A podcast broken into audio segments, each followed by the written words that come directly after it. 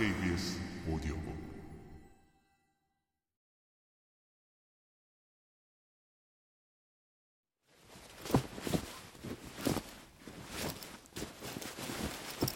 스테드가 열어놓은 트렁크에서 물건들을 꺼내자 테이블을 앞에 두고 두런두런 이어지던 대화가 끊겼다. 먼저 아름다운 오리엔탈 무늬가 그려진 사발이 나왔다. 그가 뭔가를 사발에 놓고 성냥을 그었다. 가느다란 연기가 위로 올라왔고 사향이 방안을 가득 채웠다. 향인가요, 윌리엄? 더프 고든경의 부인이 물었다. 내가 히말라야에서 구한 special blend예요. 수도승들이 망자와 소통하고자 할 때 피우는 거죠.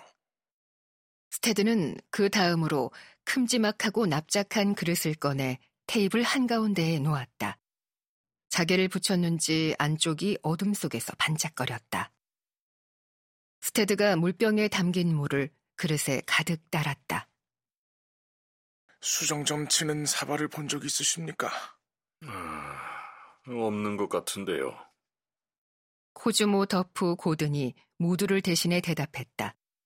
스테드는 물에 한 손가락을 담갔다. 운이 좋으면 홀령이 저기의 모습을 드러낼 겁니다. 아니면 이 수면 너머로 홀령들이 사는 세상을 볼 수 있을지도 모르고요. 일종의 통로인가요? 바로 그겁니다. 스테드는 얼굴을 환히 빛냈다. 마지막으로 접시가 나왔다. 조그맣고 딱딱한 빵 조각이 담겨 있었다. 아이고, 우리가 저녁 때 먹다 남긴 건가요? 존 에스터가 껄껄대며 웃었다. 망자들을 위해 준비한 겁니다. 혼령들은 이런저런 것들을 바라고서 우리를 찾아오니까요. 먹을 것. 스테드는 말하며 빵을 가리켰다. 불빛. 온기. 그가 이번에는 촛불을 가리켰다. 이 테이블 위의 모든 것에는 이유가 있습니다. 그렇군요. 더프 고든경의 부인이 한쪽 눈썹을 축혀 세우며 말했다. 캐럴라인도 엉덩이가 들썩이기 시작했다. 시니컬해졌다. 그들 모두 무슨 연극을 하고 있는 건가 싶었다. 드릴 말씀이 하나 더 있는데요. 스테드는 말하며 모두를 한 사람씩 차례대로 쳐다봤다. 오늘 에스터 씨 댁의 하인과 접촉한 홀령의 출처가 어떻게 되는지 우리는 모릅니다. 그 댁 하인과 관련이 있는 자인지 그것도 알 수 없고요.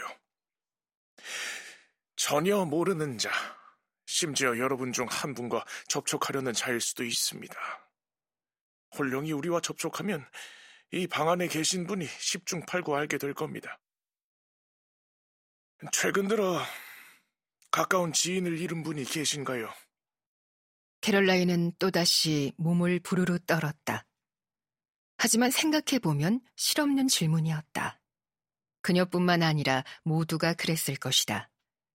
질병, 전염병, 사고, 전쟁.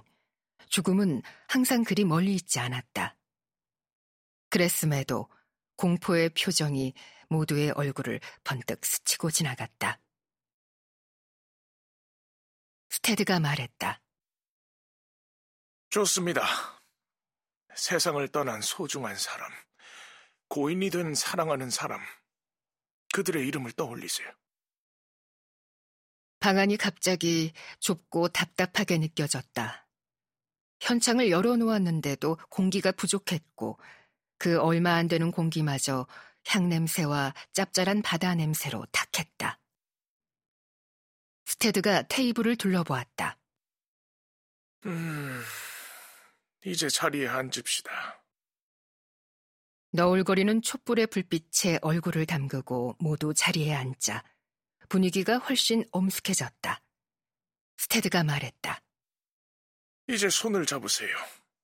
아, 그런데 숙녀분들께서는 장갑을 벗어주세요. 살과 살이 맞닿아야 하니까요. 캐럴라인은 손목에 줄줄이 달린 조그만 단추를 풀어서 장갑을 벗고 손가락을 꼼지락거렸다. 손을 적나라하게 드러낸 느낌이 들었다.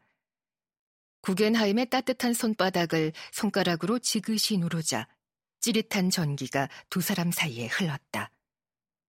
모르는 남자의 맨살을 만지다니 자주 있는 일이 아니었다. 조용히 해주세요. 테이블이 조용해졌다.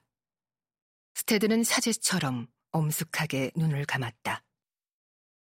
오늘 밤에 저희는 망자와 소통하기 위해 모였습니다. 오늘 이 배 안에서 한 남자아이가 홀령과 접촉을 했습니다. 여기 모인 사람들은 무엇이 그 아이를 죽음으로 가까이 유혹하였는지 알아내고자 합니다. 혹시 그 홀령이 지금 이 자리에 계시다면 정체를 밝혀주시기 바랍니다. 캐롤라인은 실눈을 뜨고 쳐다보았다. 촛불은 꺼질락 말락했다. 그릇에 담긴 물은 배의 움직임에 따라 가볍게 찰랑거렸다. 스테드는 다시 한번 시도했다. 이 자리에 계신 홀령이 있으면 대화를 나누고 싶습니다. 부디 정체를 밝혀주시기 바랍니다.